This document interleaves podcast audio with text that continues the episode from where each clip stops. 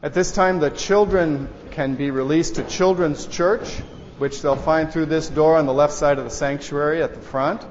And uh, the, that's for children kindergarten through second grade. And also, the children's choir is uh, being released at this time to go and rehearse. You know, I, my wife and I lived over in East Africa for about 12 years.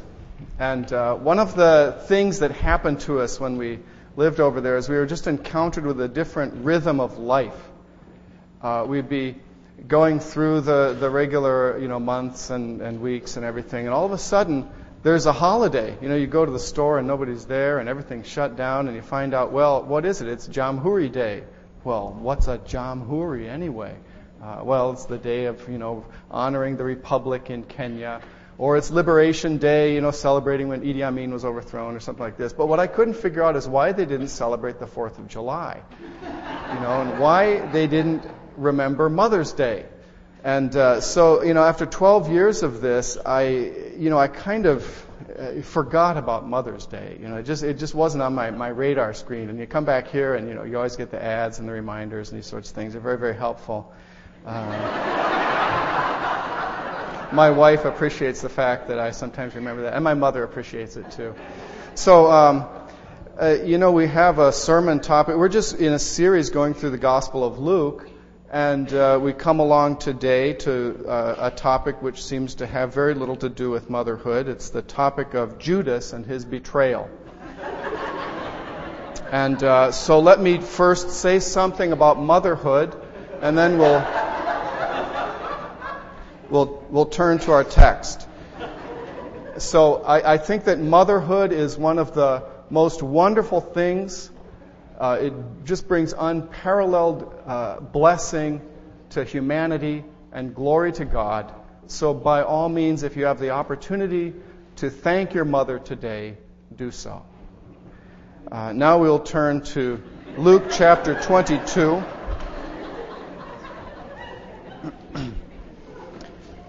And uh, we're in the first six verses. If you have one of those Pew Bibles, uh, you can find that on page 1043. So, Luke 22 and the first six verses.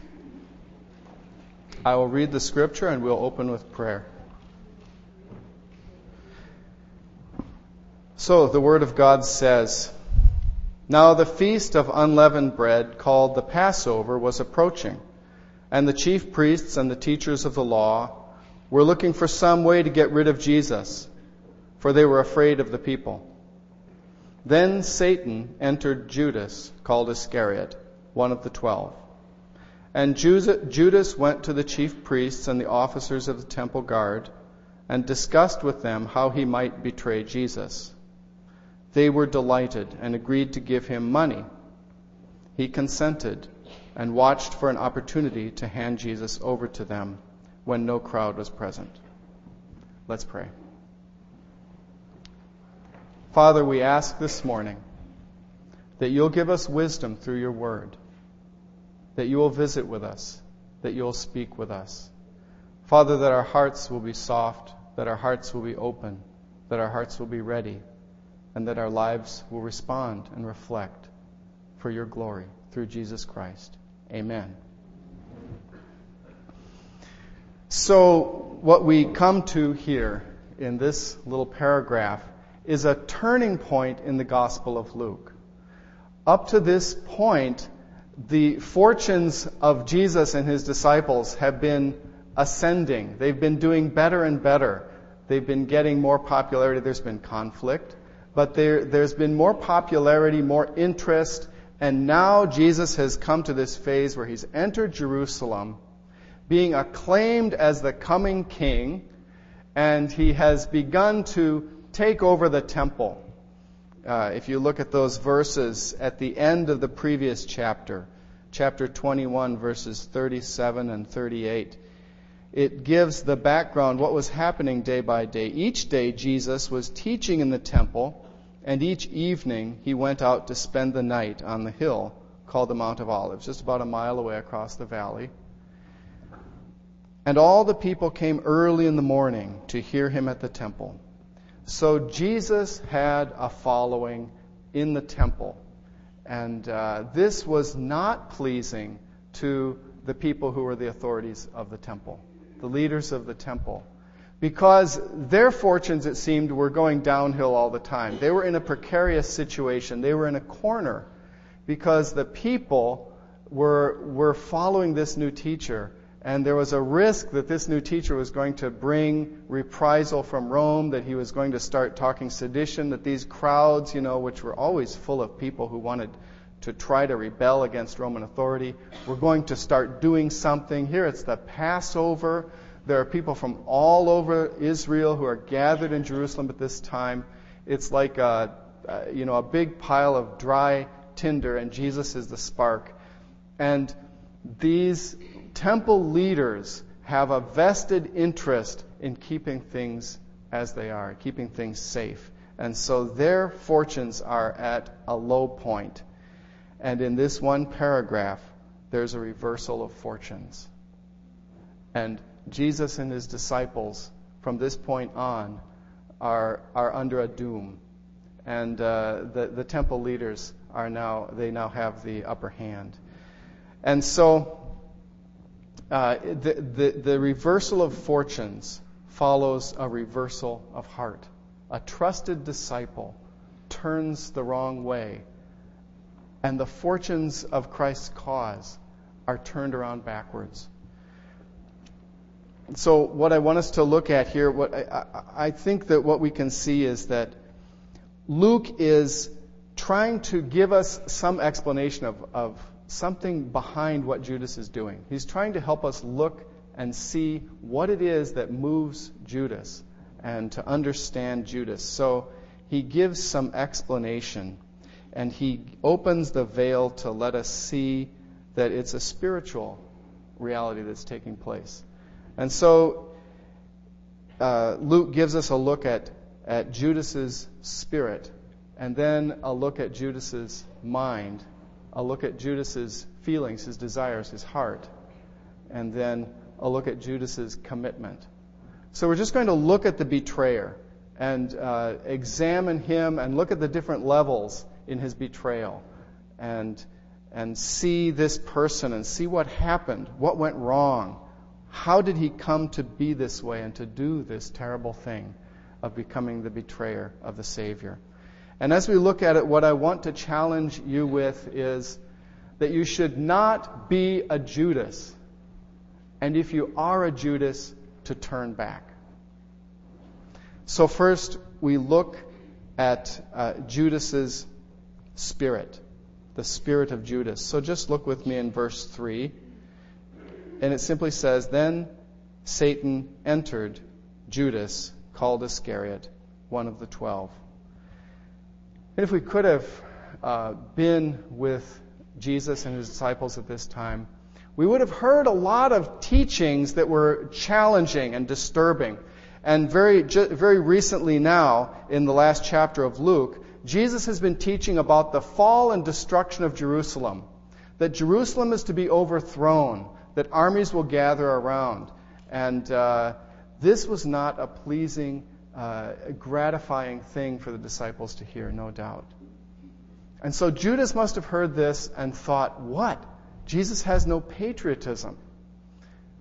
The other Gospels point to another event coming just before this, this betrayal. And it's the time when Jesus is anointed with a, a, a, perfume that's so costly it was worth a year's salary. And he just puts up with this and he enjoys it. He says it's a wonderful thing that this woman is doing. You know, spending a year, putting, a, you know, all this perfume on me that's worth so much money. And uh, Judas must be saying, has this man no social conscience? And uh, besides, uh, Judas might have liked to have seen that money, some of that money go into the purse which he carried for the disciples. So Judas is being confronted with doubts, doubts about Jesus. And the doubts are mounting up in his mind, and the moment comes when, his, when there's a change. There's a change in Judas's heart. And uh, his tension is relieved, his doubts are solved, and he sees the way ahead, It isn't to follow Jesus anymore, it is to betray him. Satan has entered into Judas. And so his, his uh, doubts are solved. He has got a new direction to go. Satan seeks to take the place of Christ in your soul. Satan looks for one thing, and that is for himself to have the place of God. And in his interaction with you, he wants to have the place of God in your soul, in your heart. And so Satan acts. Satan does something. And, um, you know, this is a little bit hard for us to understand. The Bible pictures people as being subject to the work of spirits, to the influence of spirits. And uh, as modern people, we, we, we don't quite have a category for that. How can a spirit be influencing me? I'm myself, I make my decisions, I don't see spirits, uh, I don't hear their voices. If somebody does hear their voices, we usually think there's something uh, you know, abnormal, something wrong with that person. Uh, and I don't think Judas necessarily heard any voice of Satan. But there is a spiritual influence, and this is the way that the Bible consistently talks about people. And what it's doing is it's saying that there are two levels of explanation. You can explain people on the personal level, on the level of thinking and feeling, the level at which we normally live and interact with people you can explain people at this level of human interaction and human life. But that explanation doesn't cover everything, it leaves some gaps. And so, um, you know, there, there can be something else like spiritual level of explanation. Now, we're, modern people are used to this idea of two levels of explanation of people and people's behavior we understand that people are biochemical machines. That if you look at a human body and you analyze it, you find that it's all a bunch of chemicals and that the enzymes are interacting with each other and all these processes are taking place by natural, chemical, and physical laws in the human body, and that the mind itself is just a whole lot of chemicals interacting with each other. And so you can reduce what the human being is to a whole lot of chemicals interacting with each other according to the rules in the textbook, the rules of chemistry and the rules of physics. But that doesn't give a full account of humanity. So we accept that yeah, at one level you can explain people as being chemical, but that doesn't explain people. And if all you have is the explanation of people as, as being chemistry and chemicals, and biochemistry and biology, then you haven't yet understood people. And so we understand that there are levels of explanation. Somehow these two explanations can fit together. Nobody is consistent in saying that all we are is chemicals. All we are is machines and just atoms bouncing around randomly. But we, we understand that people have love, that people know truth, that people know right and wrong, that they're moral agents, and these things are not chemicals. These are realities about people. And so we're used to this idea of, of levels of explanation. You know, someone has a chemical imbalance, and yet we understand that it's a person. They're not just chemistry. And so, in the same way, we have two levels of explanation here that the Bible sees. One level where there's, there are spirits interacting with our spirits that can influence us. And so, I want to challenge you today that there are spiritual forces that might impinge on your life, that might influence your mind, that might get involved in you in an unseen level of your being and uh, influence your, the very springs of your soul, the very uh, fount of where your personality comes from. And uh, that's indeed what happens here with Judas, that Satan enters into him. If you would uh, put a place mark there in Luke chapter 22, I wanted us to look at another passage because this, this, is a complicated idea. And I just wanted us to look at an example of how these two levels of explanation work. So if you'll flip over to 2 Thessalonians, uh, you'll find that on page 1172. Um, 2 Thessalonians in chapter 2 and verses 9 through 12. There are two levels of explanation. People can be understood at the spiritual level, but just because there are spirits that work in me doesn't mean that I don't make choices or that I'm not responsible or that the spirits are just doing these things and I don't have any choice in the matter. No. Both levels of explanation hold together, and the way that they fit together is very mysterious and hard to understand. And look what Paul says in 2 Thessalonians chapter 2, speaking of the way that the devil works in people's lives, the way that spiritual influences come into people's lives in the end times. So 2 Thessalonians 2, starting with verse 9, going through verse 12. The coming of the lawless one will be in accordance with the work of Satan displayed in all kinds of counterfeit miracles, signs, and wonders, and in every sort of evil that deceives those who are perishing. They perish because they refuse to love the truth and so be saved. The, for this reason, God sends them a powerful delusion so that they will believe the lie, and so that all will be condemned who have not believed the truth but have delighted in wickedness. So, this is something similar to what's happening with Judas. The people make their choice according to what they desire. It's, it's operating at the level of the person. They decide, they determine, they have responsibility, they make decisions. But there's another, another level at work underneath. There's a spiritual level that is also at work. And so Satan is deceiving, and then God is handing them over to this deception of Satan. And there's a spiritual level, which also is an explanation. And how these two fit together remains a mystery. But the Bible doesn't hesitate to say that there are two levels at which we can understand human life the level of the spiritual influences and the level of the regular human uh, responsibility and experience and life. So, two levels of understanding. So, here's, here's Judas. He is, uh, he is being infiltrated, he's being influenced by Satan. And so, what does Satan do? Satan deceives. Satan deceives. From the very beginning in the book of Genesis, chapter 3, Satan comes to the woman in the garden and he deceives her. He wants to take the place of God in, in God's creation, so he deceives the woman. He begins to lie to her. And this is what uh, Jesus, uh, this is what at the end of the ages, uh, Satan will again do. He will go out into the, in, among the nations and deceive the nations and gather them for war. Uh, that's in Revelation chapter 20 and verse 8. Again, in the book of Acts, uh, Luke writes about a couple of trusted disciples Ananias and Sapphira, whom Satan deceives and leads astray, so that they try to fool people uh, with, with, with, their impressive uh, financial gifts to the church. So Satan deceives, Satan leads astray.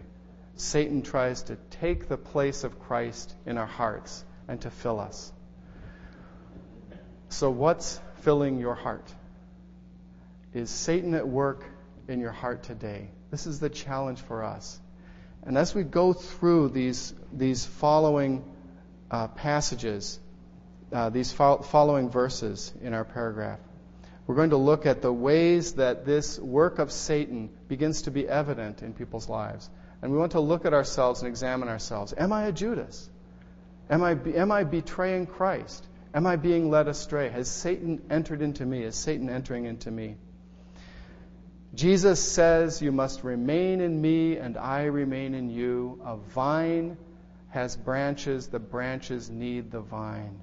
And so we need to remain in Christ and get our life from Christ through a spiritual connection with Christ. That the influence of Christ, the spiritual influence, can continue to sustain spiritual life in us. That if we're cut off from Christ, we have no spiritual life um, Galatians 5:16 says we must walk in the Spirit so that we will not gratify the desires of the sinful nature. And so we need to be filled with the Spirit. And this, and when we're filled up with, with the Spirit, then Satan doesn't have a place in our lives. So this is the Spirit of Jesus. Satan has entered in and has taken over and has made a change. Satan has acted, and this is what has brought about the change of fortunes. So we've looked at the spirit of Judas, and now we go to the next level. The result of this spiritual change in Judas, this entering of Satan, Satan coming in to do his work. And the next level is the mind of Judas. What happens in Judas's thinking? So the thinking of Judas, the mind of Judas. So what we see is that Judas if we could if we could be with him that day, we could follow him, you know, through the marketplace. He's carrying his money bag. Maybe he's going to buy something. Maybe he's on some errand for the Lord, and uh, he's walking this way and that way, and then he makes a turn, and he goes in somewhere. We follow behind him. Where is he going? And here in the room are the leaders of the temple, and Judas has come in to meet with them. What is on his mind? Does he think he can trust these people? But he's entering into some kind of collusion with them. And uh, does he think that these, uh, what they're called the, the leaders of the temple guard, does he think that this, this police force of the temple has enough power to stand against Jesus? Does he think that he can fool Jesus by making a plot behind his back so that Jesus doesn't know about it? Does he think that if Jesus is separated from his crowds, that Jesus won't have his support? That Jesus needs crowds to protect him? Maybe, you know, we, we, we just aren't really given all the details that, that we might like about what goes through Judas's mind. Maybe he's thinking that Jesus is not uh, being aggressive enough as king and that Jesus needs a challenge. Maybe he thinks somehow if he can just stir up these temple leaders and get Jesus arrested, that Jesus is going to is going to react and we just don't know. If that's the case, still, Judas doesn't trust Jesus. He trusts something else. And this is the trademark, this is the sign, the signal of Satan's work in our minds that we mistrust God. We mistrust the Savior. We mistrust the Word of God. And we begin to trust other things. So that's what takes place in our thinking. We begin to think that power resides elsewhere, that safety resides in someone else's hands besides the hands of Christ, besides God's hands. And so uh, Satan is mistrusting Jesus. And uh, this is always the work of Satan in, in people's minds. He influences minds to mistrust Christ. And so it was with Eve. When Satan came to Eve in the garden, he told her, You surely will not die if you take this fruit. God had said, You will surely die. Satan says, You will surely not die. And so he brings small thoughts of God, that God can't be trusted, that God's word is not sure. And uh, Satan says to her that um, if you eat it, God knows that you will become like God. So that God is sort of something just like us, that I can sort of become like God. You know, God is kind of down on my level, down on my size. Small thoughts of God and a lack of trust in God. So these are the marks of the thinking that Satan brings in people's minds.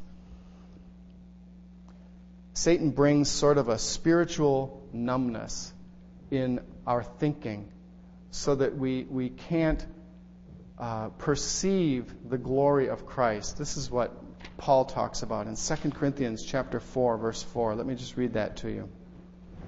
Satan brings a spiritual numbing to our intellect, a spiritual influence that numbs our minds so that we can't perceive the realities of the spiritual glories of Christ.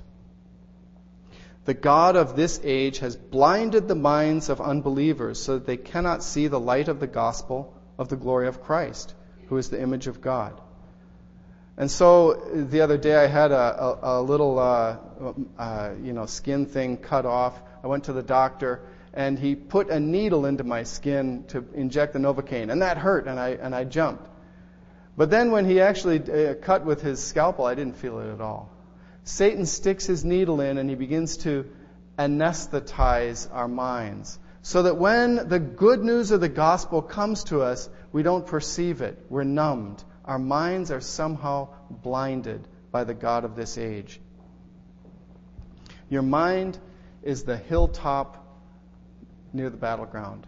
Your mind is the high ground in the whole battle. And both sides appeal to your mind. God speaks to your mind through His Word, and He speaks truth. And Satan speaks to your mind lies.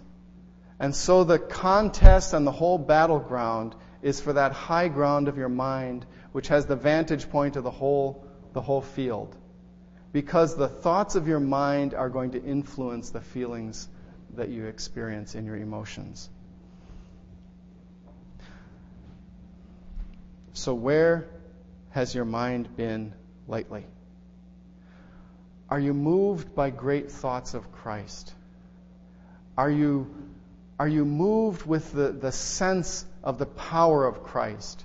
As you hear His Word, as you read His Word, are you impressed with the glory of Christ, His greatness? Are you drawn to Him? Do you find that Satan's needles have entered in? That you're, you're, you're becoming immune, you're becoming numbed to the glory of Christ? There's a remedy. Whatever is true, whatever is noble, whatever is right, whatever is pure, whatever is lovely, whatever is admirable, if anything is excellent or praiseworthy, think about such things. And Paul says there in Philippians 4 8 and 9. Whatever you have learned or received or heard from me or seen in me, put it into practice, and the God of peace will be with you. Focus our minds on the truth of Christ, and God will make that light shine through. The very numbness will begin to fade away, and Satan's devices will be brought to nothing. So at the spiritual level, Satan, Satan first has been entered into uh, Satan has entered into Judas. And so there's been a spiritual influence on Judas. And then, secondly, this spiritual influence has brought about a mental change, that he has small thoughts of God. And now, thirdly, this mental change and the spiritual influence begin to work on Judas's desires. And so the emotions of Judas, his emotional life, and this is where we live. This is, this is the life that we, you know, the, the experience that we have day to day. We live in the emotional level. Yeah, I know a lot of us, you know, we think a lot of thoughts, but we feel emotions about our thoughts. And it's the emotions which is where we have the love, where we have the hate, the fear, the courage, the tenacity, the perseverance, the laziness. It's all in the emotional level of life. And so here we look at the emotional level of Judas in verse 5. And uh, it's very short, simple, to the point. They were delighted. Jesus has, Judas has now come to these uh, temple leaders and he's offered to betray Jesus into their hands. And they were dejected, they were downcast, but now they're delighted. They were delighted and they offered to give him money. And so they've given, they've offered Judas the very thing that he desires. Judas somehow has fallen prey to a worldly desire, the desire for money and for what money can get. And so the habits of, of weeks or years, who knows how long, Judas has been dipping into the purse, taking a little bit of money, as John tells us in, in John chapter 12, verse 6.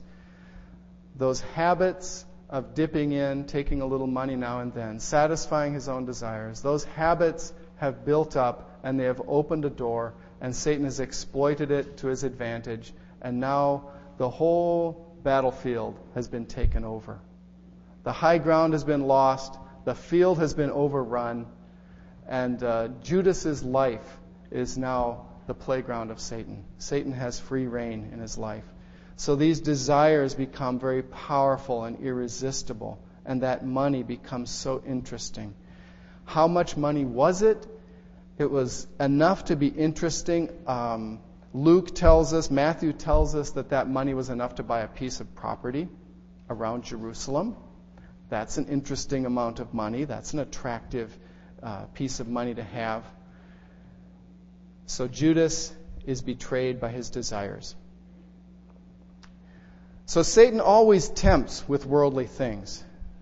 When he tempted Jesus, in the desert, he tempted him with bread, turned the stones to bread when Jesus was hungry. When, uh, when he wanted to tempt Jesus further, he took him to a, to a very high place and he showed him splendor and glory and riches and authority. And he said, I will give you all of this. Worldly temptations. I will give you all of this if you will bow down and worship me. And uh, so that appeal of ambition, of pleasure, of things, that, that is the, uh, the currency that Satan uses to drag us away. Satan's goal is control. Hear the words that Jesus speaks in the Gospel of John.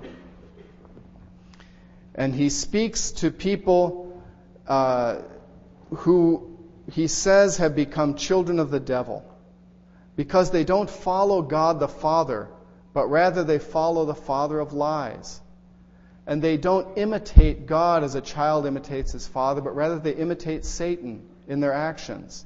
And so he says, though they, though everybody is a creation of God and by rights ought to be a child of God, he says they've become children of the devil. Uh, John chapter 8 and verse 44. Uh, I'll start with verse, verse 43. Jesus says, Why is my language not clear to you? Because you are unable to hear what I say. You belong to your father, the devil, and you want to carry out your father's desire. He was a murderer from the beginning, not holding to the truth, for there is no truth in him. When he lies, he speaks his native language, for he is a liar and the father of lies.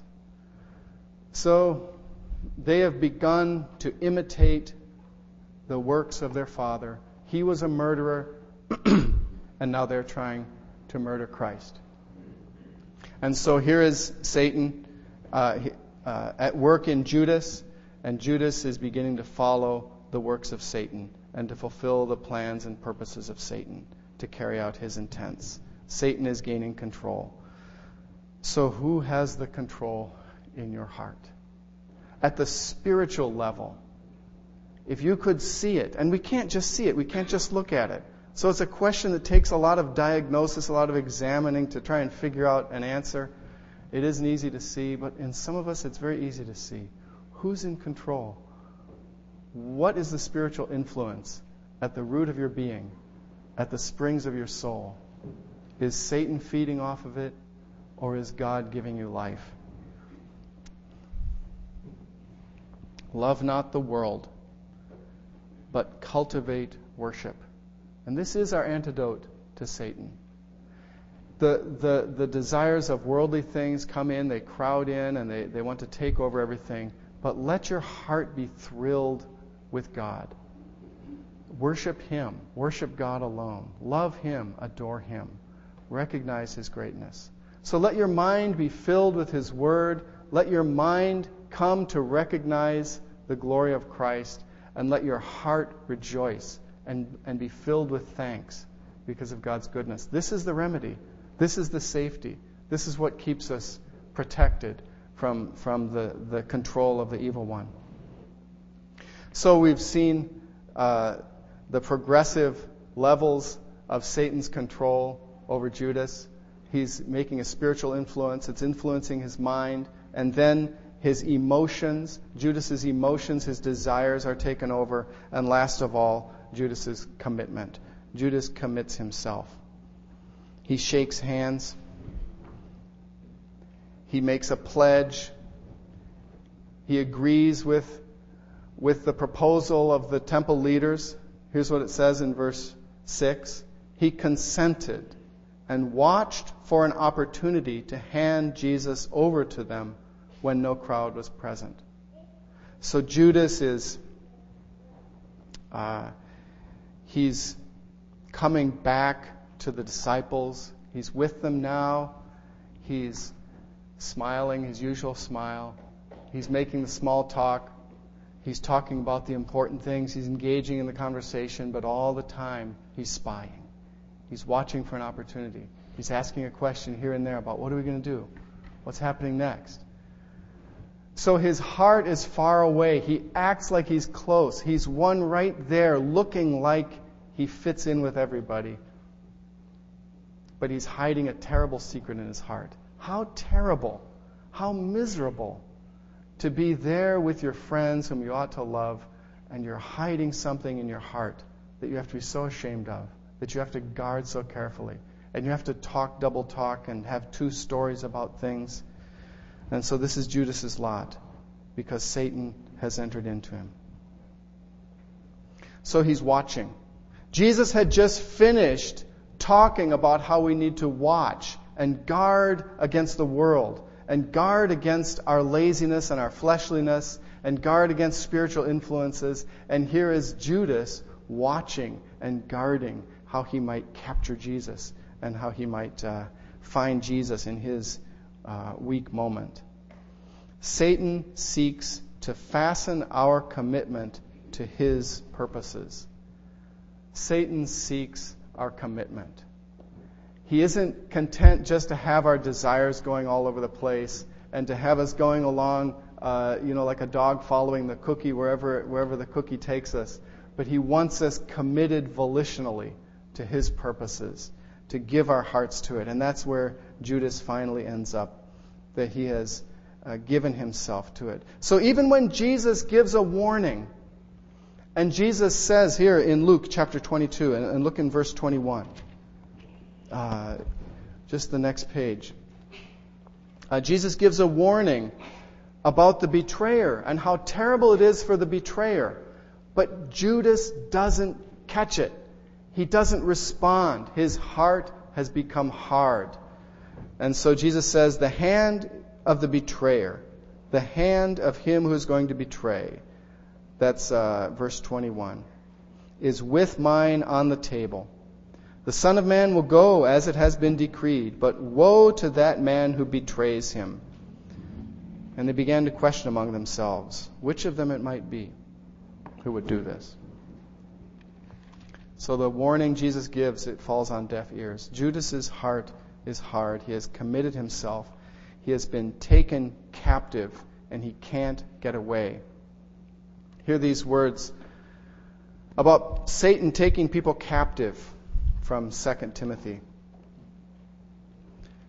Satan desires to possess, to hold people captive to do his will, to have them so committed to him that they can't turn back, that even when they receive direct warnings from God's word, they can't hear it, they can't respond, they have to just follow. So uh, here are the words from 2 Timothy chapter 2, starting with verse 20. 4. 2 Timothy 2:24 And the Lord's servant must not quarrel instead he must be kind to everyone able to teach not resentful those who oppose him he must gently instruct in the hope that God will grant them repentance leading them to a knowledge of the truth and that they will come to their senses and escape from the trap of the devil who has taken them captive to do his will Satan leads people captive to do his will. But there's hope. There's hope for one who has been led captive to do Satan's will. Through the gentle instruction of God's word, the faithful uh, proclamation of the truth, as the truth comes into our minds and our hearts, there is yet hope that God will work in us yet and bring us back. So Satan has captives even today. He's always had captives, uh, some great, some small, some outstanding, some ordinary. Listen to these words from, from the Apostle John in, in 1 John chapter 2, verses 18 and 19. People who, who have become followers and servants of Satan. And where do we find them? Dear children, this is the last hour. And as you have heard that the Antichrist is coming, even now many Antichrists have come. This is how we know it is the last hour. Oh, this is exciting. The last hour is here. Antichrists have already appeared. They've already come. Where do you think we should look to find them? Where would we see these Antichrists? Next verse. They went out from us. What? The Antichrists came from the New Testament church? the Antichrists came from the early church, They were in the fellowship of the believers. They came out from us, but they did not really belong to us. For if they had belonged to us, they would have remained with us. But their going showed that none of them belonged to us.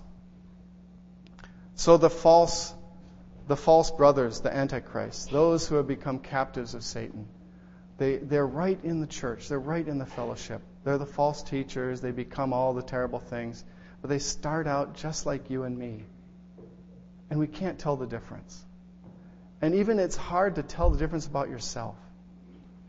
So we need to take a serious warning. Are you held captive? Is there a secret power that pulls you away from Christ? Is there a power at work behind the scenes in your life? If the veil could be pulled back, what would, what would you see? What would people see?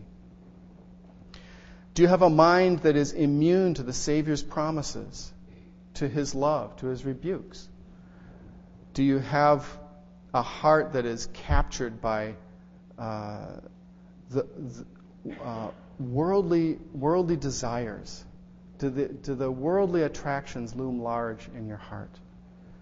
And have you committed yourself against God's word and devoted yourself to oppose his purposes and his plans? Turn back now. Well, I want to say just a couple of things to you. If, uh, if you are surrounded by people or you find that there is a person in the position of power in the church you know, maybe a pastor or an elder, someone who creates tremendous upheaval and disturbance and turns about the fortunes of the church because his heart has turned. What do you do? What do we do in that day when everything is reversed?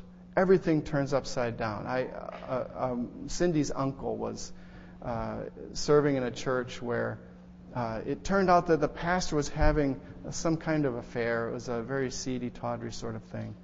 And the church is divided and everyone's confused, and where there was peace, now there's discord and disharmony. What do you do? Don't fear. God is still in control. In this day when Judas came and he turned everything around, turned everything upside down, Jesus was still in control. God was still sovereign and God's plan was still carried out. So don't, don't lose heart. Jesus went as it was foretold, uh, and the betrayal was overruled. The result was love, mercy, and forgiveness and redemption. And if your heart is held captive, here are some words from the lips of the Lord Jesus Christ to encourage you. Don't fear. There's, there's a remedy for you. Luke chapter 10, verse 19. Jesus says, I have given you authority to trample on snakes and scorpions and to overcome all the power of the enemy. Nothing will harm you. Hang on to Jesus' promise. You have authority in Jesus' name to resist the devil. As James says, resist the devil and he will flee from you. And second, Pray for the Spirit. Luke 11. Luke 11, verse 11. Pray for the Spirit. Ask God. You are a spirit. God is a spirit. Address Him. Ask Him to have a spiritual influence on your life. This is what He promises to do. Look at Luke 11, verse 11. Which of you fathers, if your son asks for a fish, will give him a snake instead? Or if he asks for an egg, we'll give him a scorpion. If you, then, though you are evil, know how to give good gifts to your children, how much more will your Father in heaven give the Holy Spirit to those who ask him? So ask God to work in you by his Holy Spirit, and he will answer your prayer. If you haven't come to Christ, you're in danger. There are spiritual influences at work. And the Word of God says that if you don't gather with Christ, then you scatter. And you're in the realm of Satan if you're not in the realm of Christ. Come to Christ. His blood brings forgiveness for all sins. There's no one whose sins are too dark or who's committed himself to too evil of a, of a way. There's no one who has engaged in too many terrible things that the Christ's blood won't wash him clean. All sins against the Son of Man will be forgiven through faith in Christ and in his blood. Close with Christ. Put your faith in him. Come to him today. Let's bow in prayer. So, Father, we ask that you speak to our hearts today, that you encourage us, that you remind us of your presence. And, Father, we pray for those who sense the encroachment of Satan somewhere in the background, somewhere unseen, where people can't detect it, where people can't feel it, but where the results can be seen in daily life. We pray for someone here today for many of us perhaps, who are experiencing that work of Satan in our hearts. We thank you that greater is He who is in us than He who is in the world, that your promises override everything Satan tries to do, that you have called us to yourself where there's safety, where there's security, that you are good, that you are true, that you never fail those who come to you. Oh, bring us to yourself by your Spirit. In Jesus' name, amen.